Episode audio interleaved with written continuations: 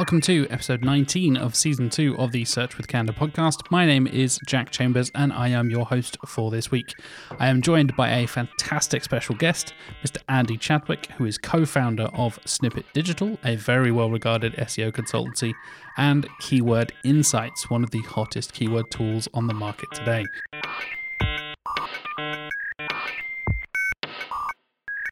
Search for Candour is supported by Sistrix, the SEO's toolbox. Go to sistrix.com slash SWC if you want to check out some of the fantastic free tools, such as their Instagram hashtag generator, Google Update Tracker, page speed comparison, and tracking of your site's visibility index. That's sistrix.com slash SWC for free SEO tools, sistrix.com slash trends to sign up for the TrendWatch newsletter. I'll actually be talking about the latest Sector Watch later on in the show.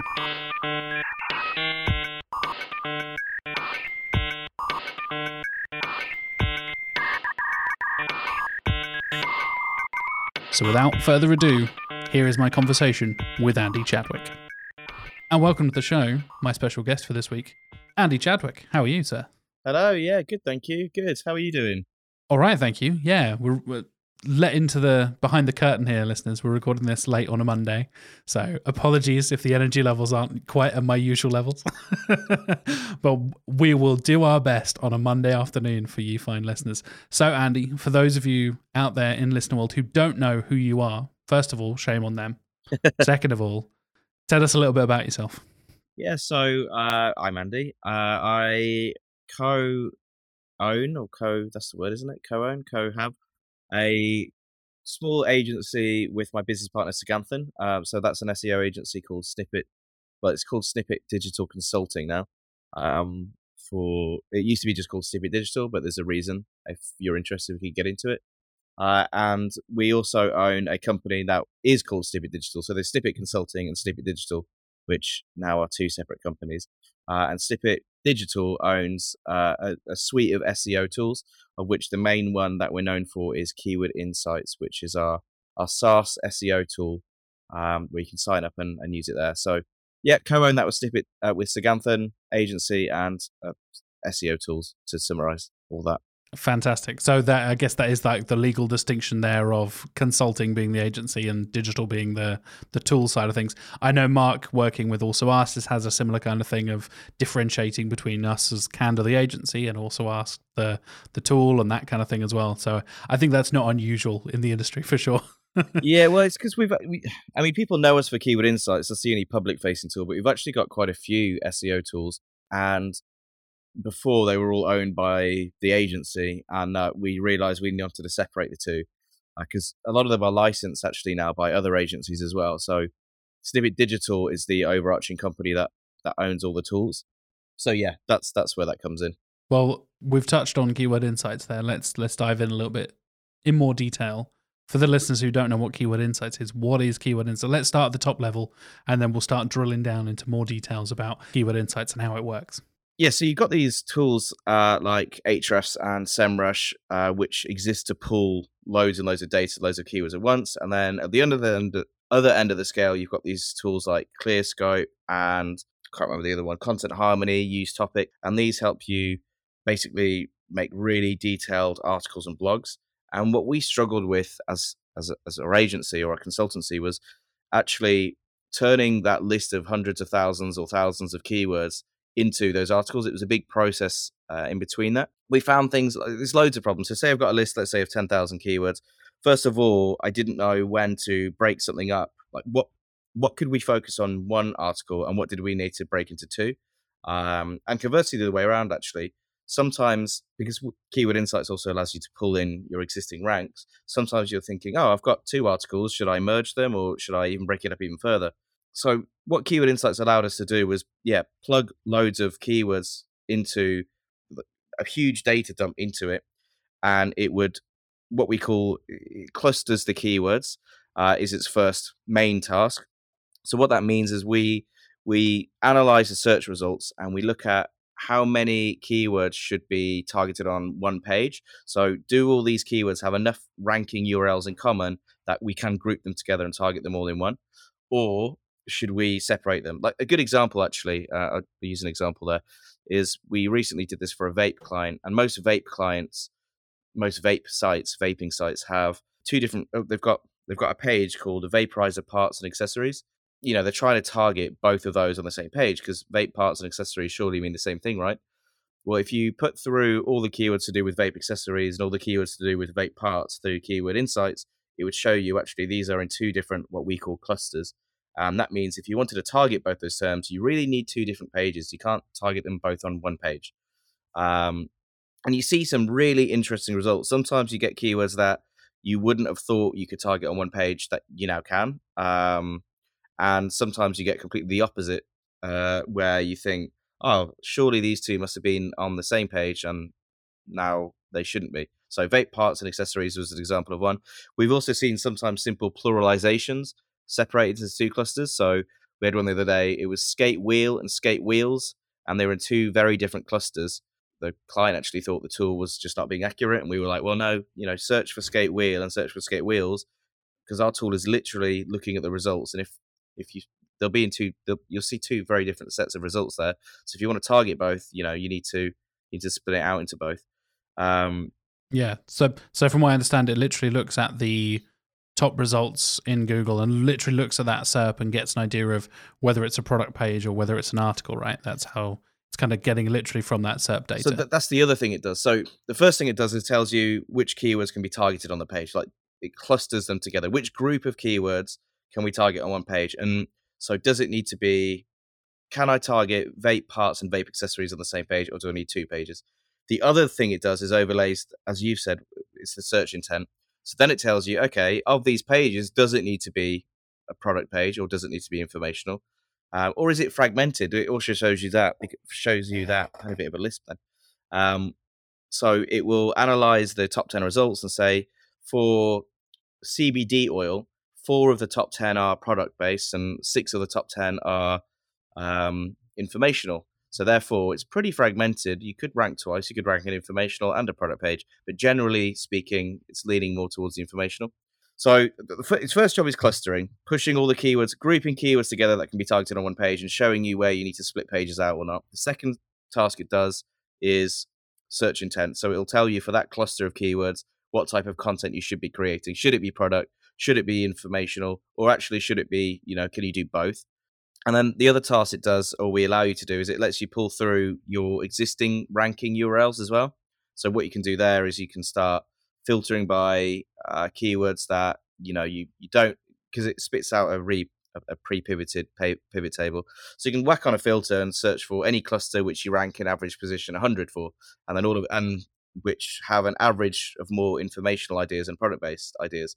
And then all of a sudden, what you've got is a really solid content calendar because you've got 30 or 40 clusters of keywords that you don't rank for that are definitely informational in intent. So you can really quickly spot, you know, these ideas. Or you could do the opposite. You could go, uh, show me the products pages that I should have that I don't. And so you put a filter on on your pivot table to show all the clusters that are product based and that you're ranking in positions 11 to 24. And then what you've got is you've got these clusters, which when you when you unroll, when you unexpand them in the spreadsheet, you start to see you know three or four ranking URLs for one cluster. And if you remember what I said earlier, a cluster is it's it's you should target these on one page.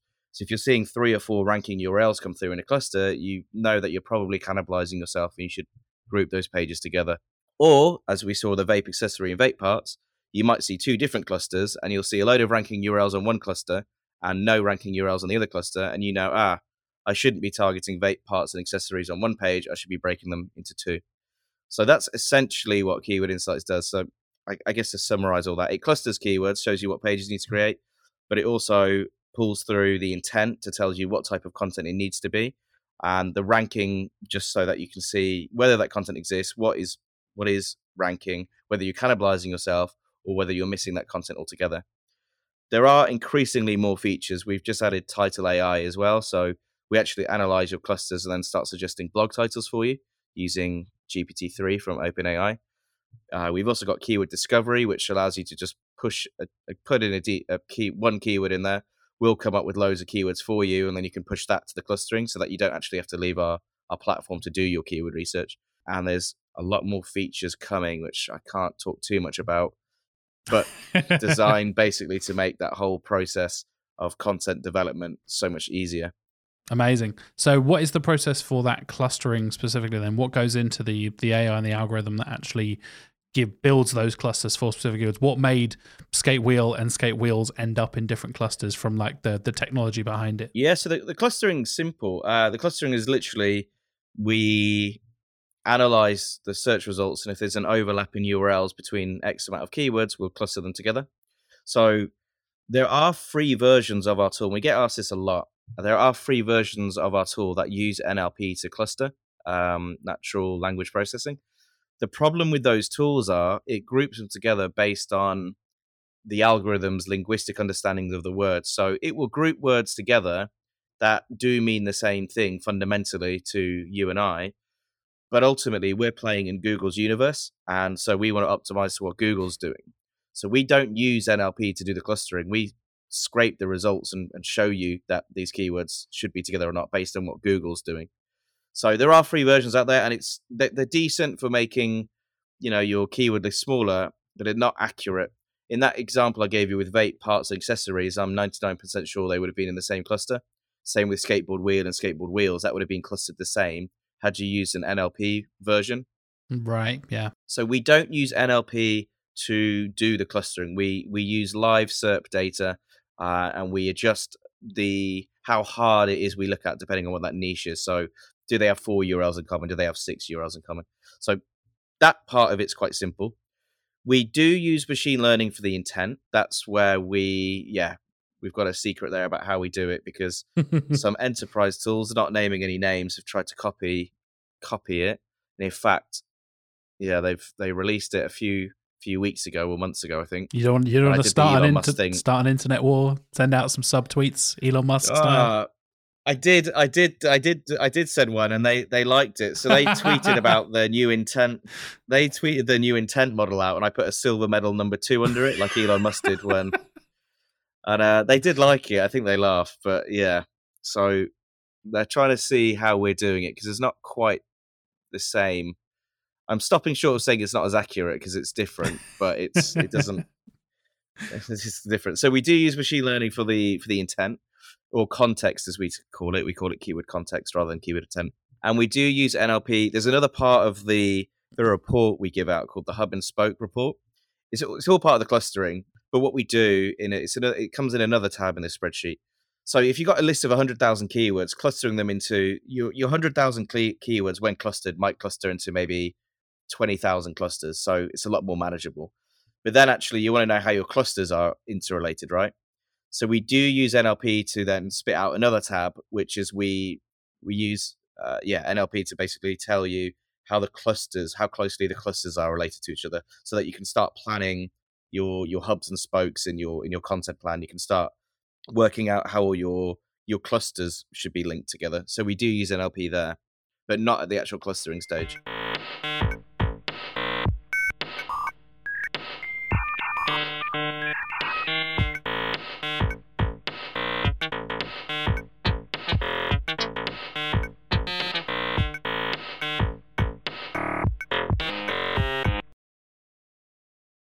As I mentioned at the start of the show, we're going to be talking about Sector Watch from Sistrix's blog this week, and we're diving into the latest article on Sector Watch, written as always by the fantastic Charlie Williams. It is all about sustainable travel, and I've recently gotten married, so I'm looking into my honeymoon options at the moment with my wife, and sustainable travel is something we've been thinking about. So it's an interesting topic to dive into because it's become such a key thing, especially with people wanting to travel now. Kind of things are opening up post pandemic and all that kind of stuff.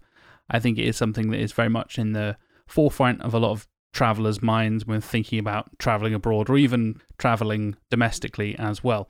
So, this article in Sector Watch kind of discusses some of the leading brands and domains about sustainable travel and around those kind of topics using keywords such as sustainable holidays, sustainable tourism, and kind of a lot of associated stuff around that.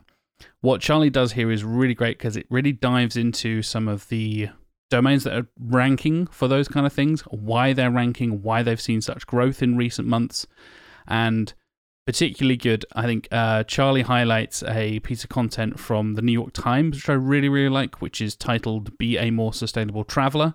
It's a full travel guide that ranks for 143 keywords here in the UK, with over a quarter of those ranking on page one and more than half of them ranking on page two.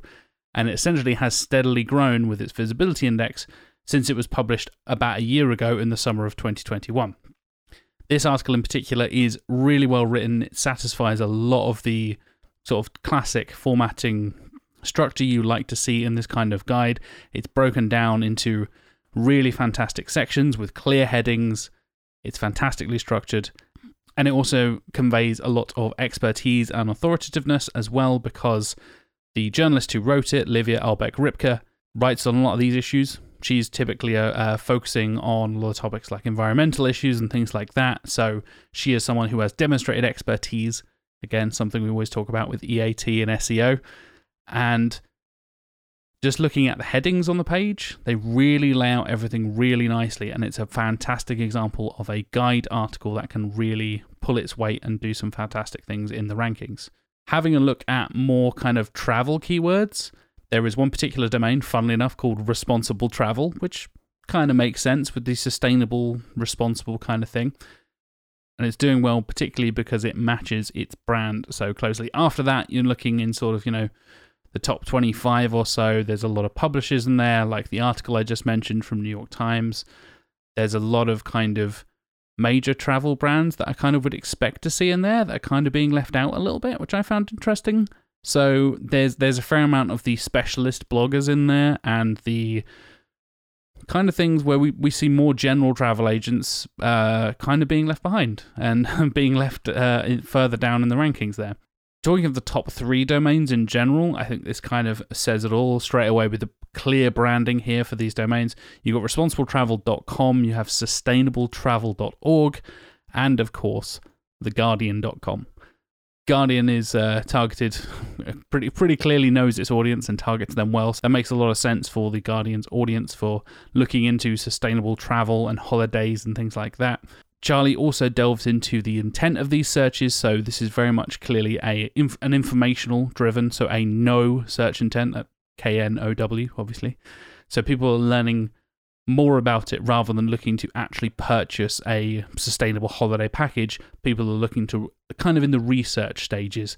They're kind of in the earlier stages here, so they're they're in that kind of information gathering and knowledge gathering kind of stage here for search intent, rather than going straight to the booking stage. They're not a doing. This is not a purchasing stage. The vast majority of the searches around sustainable travel and those kind of associated keywords seem to be from information gathering from the no intent I just mentioned.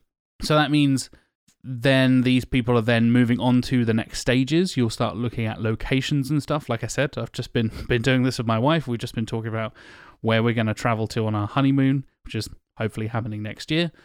And I think it's interesting because holidays are such a big investment in time and money, right? That that makes sense that you would have this prolonged research stage of the buying process of the customer journey because you're investing so much time, you're investing so much money. They're often booked way in advance as well. Like I said, we're already looking at September 2023 for our honeymoon, and we've just gotten married in May 2022. So I think having having that intent ahead of time really makes sense and, and kind of drives home the clear intent if you are looking to target something like this for your clients or for your website in particular is a very clear no intent across the board for this stage for looking at keywords like sustainable travel and sustainable tourism and all that kind of stuff. As I said, things are now opening up and people are going to be traveling, and sustainability and traveling responsibly are becoming more and more important to lots of people traveling now. So I highly recommend you go and check out the latest episode of Sector Watch. Like I said, I will put links for that in the show notes at search.withcandour.co.uk, or you can go to sistrix.com slash blog, and it'll be the Sector Watch that was published on the 12th of May 2022.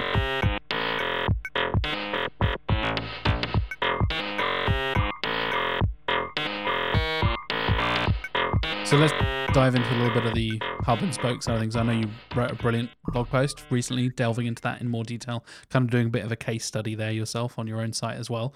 As always, listeners, links for that are in the show notes at search.withcandour.co.uk. So yeah, is there kind of the is there any sort of golden rules for for hub and spoke? I think you're more of a spoke before the hub kind of guy. Am I right in thinking that? Is that would be your your general kind of advice? Yeah, so I think the reason hub and spoke works well isn't because it's a hub and spoke, it's because it's a method that ensures that you've comprehensively covered a topic. So it's not just by just being a hub and spoke model doesn't that's not why it's good for SEO. It's because if you're planning but I, I think that's what a lot of people think though. Oh, this is why but it's because it's because when you plan it in that sort of way, you comprehensively cover a topic and you ensure that the internal linking between them is good from the start. I guess it's going into it with a plan rather than just kind of writing a bunch of stuff and then yeah. trying to bring it all together at the end and being like, oh, it should have been a hub and spoke from it should have been a content hub originally and it's now, you know, paginated blog posts over the last five years or whatever it is. yeah, and you'd be surprised at how many people would get in our chat going, Oh, I'm really stuck. Your report spits out this hub and spoke. Which one should be the hub? And you there shouldn't be a which one's the hub. It's just like there's so yeah, uh, how my approach to it is, as we said, we spit out all these different clusters, and there'll be a load of clusters related to, let's say, repairing furniture, and those clusters might be how to repair furniture, how to wax furniture, how to get stains out of furniture, and they'll all be in different clusters according to our tool because we've you know, analyzed the results. So we've got five or six clusters, and when I say cluster, I literally mean it's it's a topic, right? And it, uh, a dedicated blog should be on that cluster.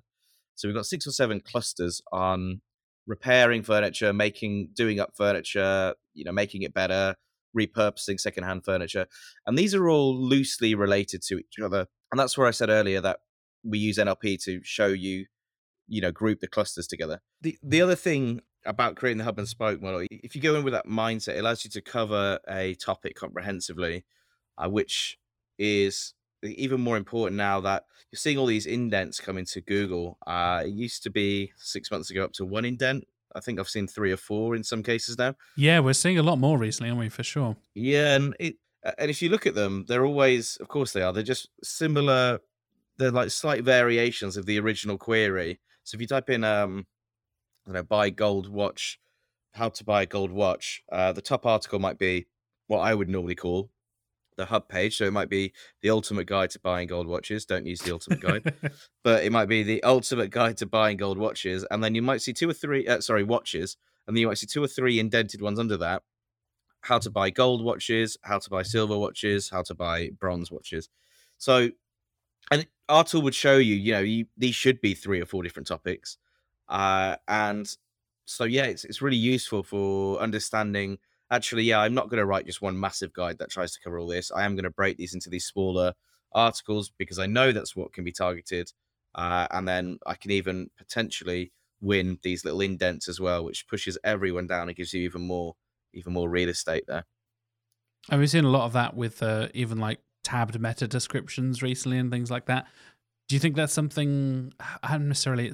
Google's becoming less strict on cannibalism. That's maybe not the right word, but like they seem to be offering a lot more, like you said, similar intended kind of things on on the SERP at one time from one site. I think it's a it's an interesting direction they seem to be going in. I, I genuinely find it more useful though because if you look at it, if they kept it to ten differing results, so a user journey is not uh, we all know it's not um, linear, is it? So we call it cherry picking. So you might start by say you want a car, you might search by you might start your search with I want to buy a car and then as you're reading the articles on how to buy a car, you might suddenly start realizing that electric cars are the way forward, they're better for the planet. So then your search changes how best electric car. And you're scrolling through, and then you might never have thought about it, but you're now suddenly realizing they take a while to charge. So your your search is now going to change to best electric. And it, you know, it jumps around everywhere. Uh, if you're trying to, if Google's trying to show 10 differing results, they might all be trying to answer the same question. By doing this little indent thing, it's and you'll often see it. It's it's trying to satisfy slightly different intent related to the first original query. So it's almost preempting that cherry picking thing before it happens. It's the same with the people also ask things, I guess. Uh, it's just more useful because it's indenting right under the original question. So it is interesting. It sucks if you don't have it because it's pushing everyone else down. But I, I genuinely find it useful. Like I came across the other day and I, I did a query, and as I was scanning, I didn't even click on the headline one. It's the indented one actually answered what I was going to ask next first anyway. Yeah. Do you think that's Google kind of reacting to more people using this kind of hub and spoke method, where, you, like you said, you have the the top level thing might be the main thing that actually ranks, but something that answers the query more specifically might actually be one of those indented things, which essentially is that the spoke coming off of that hub page, which might be the the primary URL in the SERP there. Do you think that's a it's an active reaction to that, or or like I don't know. Is it chicken, chicken, chicken and, egg, egg isn't, it? it? Yeah, it's chicken and egg. I've, I've got no idea. It's, it's, chicken and egg, and I have no idea. And sometimes the indent is just satisfying the different intent. Like one is a, a, guide and one is a buying page. So that's the other way it's working well. Like you, again, you see, and you see this a lot with fragmented queries. In our tool, we show you the fragmented ones. We'll say like this is really fragmented, and you'll see a lot more with them. So CBD oil is a great example um, if you type CBD oil in, I think six or five or six are informational and five or six are transactional. And the top result is a big informational one. Is it safe? What are the drawbacks? What are the benefits? And then indented into that, it's like buy it. It's really good. I think so. Anyway, I, I, I find it really useful. Yeah, definitely. Like I said, I've I've seen some interesting stuff, and when we're covering like people noticing new features when we do our kind of usual news shows rather than the interview episodes, it's really interesting seeing what all this things that are being tested by Google and even stuff being tested by Bing as well. Seeing like more indented stuff, weird stuff on the meta descriptions. I don't know. Mark was talking about it when we talked about the tab meta descriptions a few weeks ago. Like he'd kind of written off meta descriptions so much because they get rewritten so much and all this kind of stuff. Like, yeah, is it worth actually putting all your SEO effort into a meta description when you could be doing something more useful? But yeah, they seem to be making them more valuable and and making them more versatile, which I think is interesting. And maybe things will swing back around, and more people will then again, like you said, the cart leading the horse, or the horse leading the cart, the chicken and the egg. Are we chasing what Google's doing? Are they reacting to what we're doing as SEOs? It's an interesting kind of I don't know, snake eating its own. I'm using a lot of metaphors. Snake eating its own tail. so my my my partner's uh, well, she's originally from Vietnam, but she's um, lived in she's grown up in London, and I use all these sayings, and she doesn't have a clue. So I've had to buy a, a book a book on idioms. Like nice. it's not. I used I used to work in the English language industry, and that was always one of the books that was most rec- like requested by our students. Like, where can I get a book of English idioms? Like, and I, I, I, there's some brilliant ones where they go through translations. Like you hear a German or a Vietnamese as an example, like a language that has its own idioms, but they do not translate into English. Like, oh yeah, that doesn't make any sense at all. but she's grown up in London, isn't she? She was born here. Um, it's just her parents go, but because she was because she brought up by her parents who mm. uh, who are Vietnamese. It's just like you, yeah, chicken and egg. She go, what? What do you mean chicken and egg? And I was like, how do you not know what that means? it's really funny. So let's get back. Sorry, I went off topic. no, no, please. I'm always happy to go off topic on this show, as much as cool. uh, I'm sure the listeners would like to, to talk about keyword insights a bit more. I know you guys have talked about the kind of pretty huge. You mentioned like a few tens of thousands of keywords there, turning into tens of thousands and even thousands of clusters. How far can you push keyword insights? One better phrase. Is is there a limit? I know we have sort of limits on our uh, Google Sheets and stuff like that when you're hitting a, million rows and stuff like that. How far can you put for the for the bigger agencies for the listeners out there who are really dealing with some big big sites and some big numbers? Yeah, so um, a slight correction. I think uh, maybe uh, just said it wrong. It's like hundreds of thousands of keywords ends up being just thousands of clusters. Sorry, yes, yes, thousands. Of, yeah, yeah, because it makes it smaller, obviously. But um, yeah, no, there's uh, it's what actually. So there are competitors of ours out there. Um, there are other really good alternatives, but one of the well, one of the USPs we have is we've done a lot of work on our back end. It's the stuff that people don't see that actually stands out amongst competitors. So it's also really boring to sell. But isn't that always the case? It is, and so we were frustrated. The reason we created our one, and, and like I said, there are competitors out there. The reason we created another version of our competitors one is, firstly, no one had the intent with it, which we found useful for working out actually what content we wanted. But second of all, it's the scaling. So yeah, we deliver the reports back to you a lot quicker than anyone else can. I think we did a test with 25,000 keywords, and our next nearest competitor did it in, I think it was 16 hours, and we did it in like two or three hours. Wow. So yeah, the speed is what we've done a lot of work on. Uh, and the second part is the fact that we don't have a limit you can upload. So I hate Excel. So do I. So do I. Yeah, I can't stand it, especially the pivot tables in it are terrible. So there isn't a limit you can upload to Keyword Insights, but depending on how many you put through, and I think from me just just spitballing, it might be about twenty five thousand keywords. I think any more than that, the Google Sheets report won't work because Google Sheets doesn't have that many rows. But we still give you the um, the CSV, the Excel sheet. It just means then you have to work with it in Excel. We are working on a solution to that because the amount of people who also hate Excel, uh, we're building like a like a basic version of Google Sheets within the tool itself. Oh wow. Yeah, just I, I can't stand it. But yeah, so to answer your question, there is no limit. I think I, the most I've put in is 150,000. Um, and I got the report within within 24 hours, which is really good. Uh, and I just meant I had to work in Excel. The other way we're maybe going to look at it is we'll analyze the clusters for you. And when we know it's not going to break across a cluster, we'll maybe separate it into two or three sheets. Just being careful not to break it across where a cluster would be. Yeah, yeah. So that's our potential other solution. But yeah, no, to answer your question, there's no limit. Uh, it's just the Google Sheets will break after a certain amount. as long as you don't mind breaking Google Sheets, you can do it. No. yeah, but you'll still have your Excel. Exactly, exactly. I know you guys do offer a API for the agency level subscriptions as well. Could you tell us a little bit more about that? How, what kind of things that can plug into, and how, what kind of the the main uses you've seen from people using the API?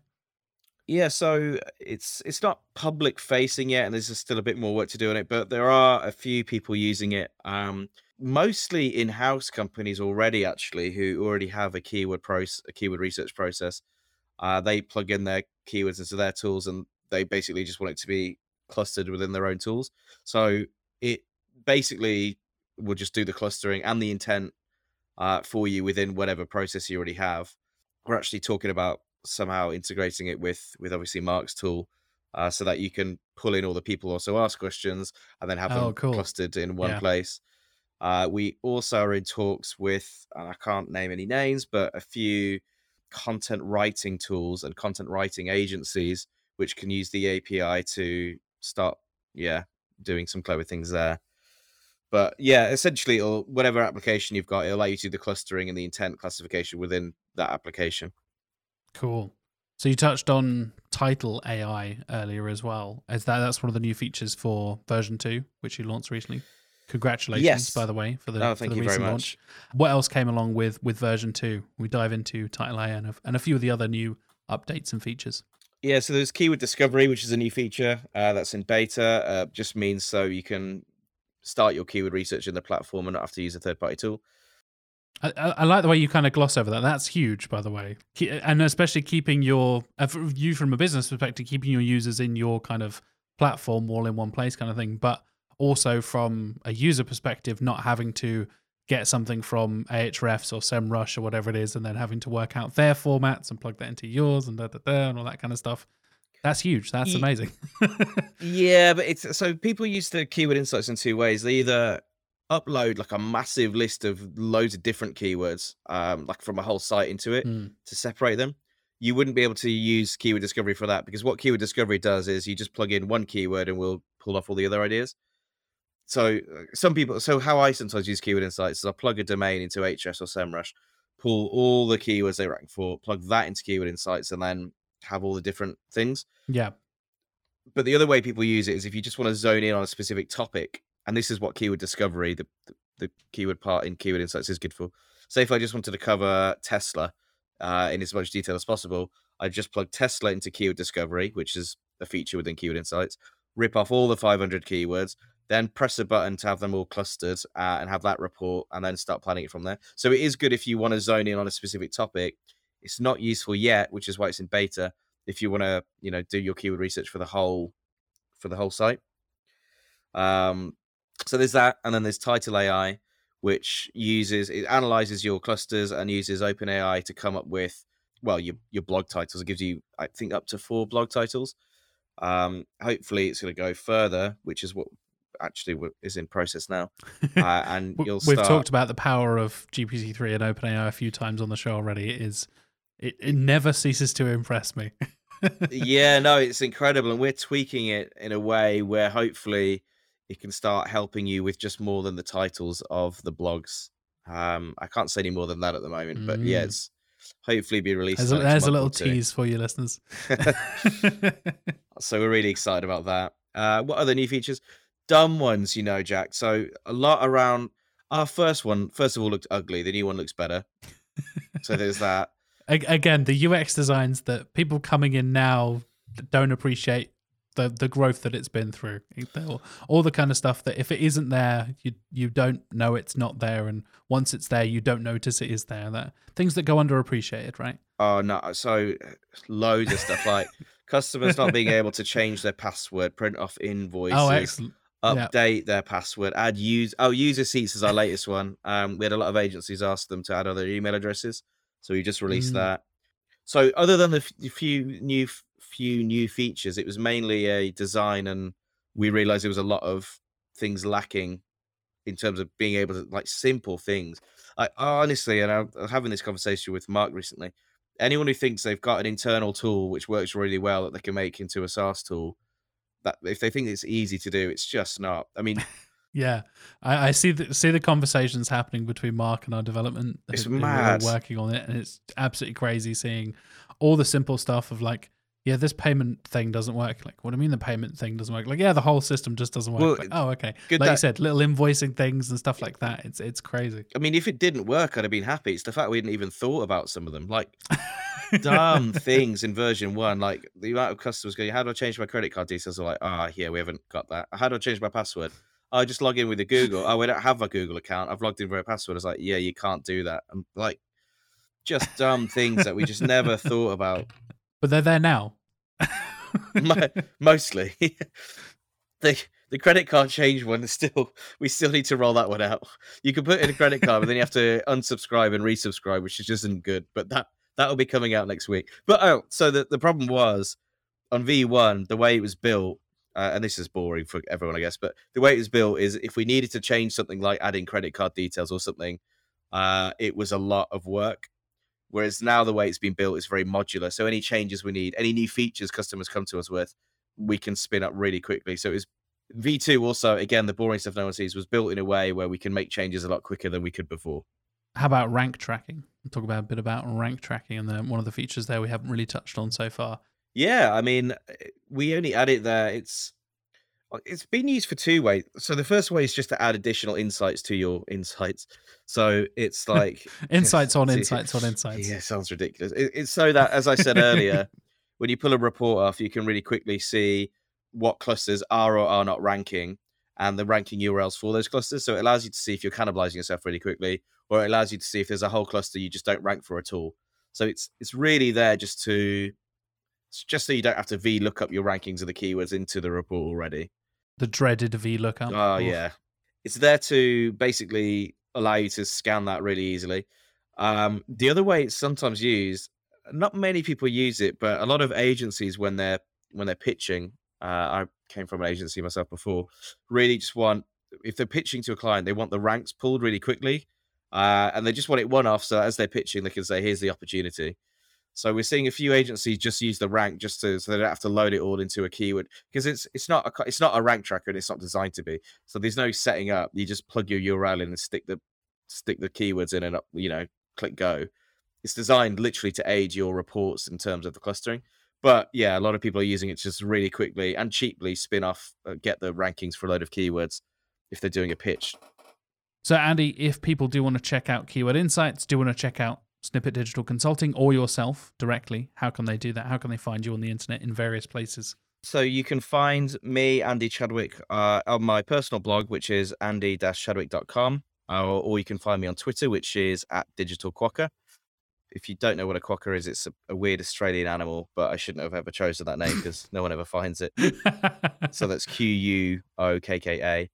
Uh, but you can also find if you search for keyword insights. I mean, visit the site anyway. But on Twitter, you'll find uh, Saganthan, my business partner, and I constantly retweeting that. Obviously, it's called our self-ingratiating uh, and self-tweeting our own tweets. But If that's not what Twitter's for, then I don't know what it is. for. Exactly. So yeah, no keyword insights on Twitter. Andy Chadwick on uh, Digital Quokka on Twitter, or my business partner is Saganthan. If you find that hard to spell, if you just type to type it in, it will come up. I imagine. But yeah, his his Twitter handle is pretty obvious, and you'll see his, his website as well. Uh, we also have two new websites, so it's going to be Snippet Consulting, which isn't live yet, and Snippet Digital, which is going to be the gateway to see all our tools and what we're doing because we actually are going to start building one of the services we offer is building SEO tools for other businesses who have unique fringe cases. Oh, fantastic. Yeah, we have done one or two little projects in the past, um, which yeah we've we've built them tools to deal with them. So one company, for example, wanted like thousands of thousands of product SKUs built or, or re, well reworded because they sell their products across loads of websites. So we built them a little tool where they can upload a CSV with product descriptions and it'll be rewritten in 10 different ways. Uh, so th- we build little tools like that. So that'll be Snippet Digital. so yeah, uh, find us on Twitter, on on our websites, on LinkedIn. That'd be amazing. Fantastic. Well, thank you so much for joining me. Thank you for giving me some more details about Keyword Insights and what you guys do over there. And listeners, like I said, links for everything Andy has just mentioned and everything we've talked about in the last half hour or so will be in the show notes. If you go to search.withcandour.co.uk, you can find the full transcript, the full show notes, and all the links there for you.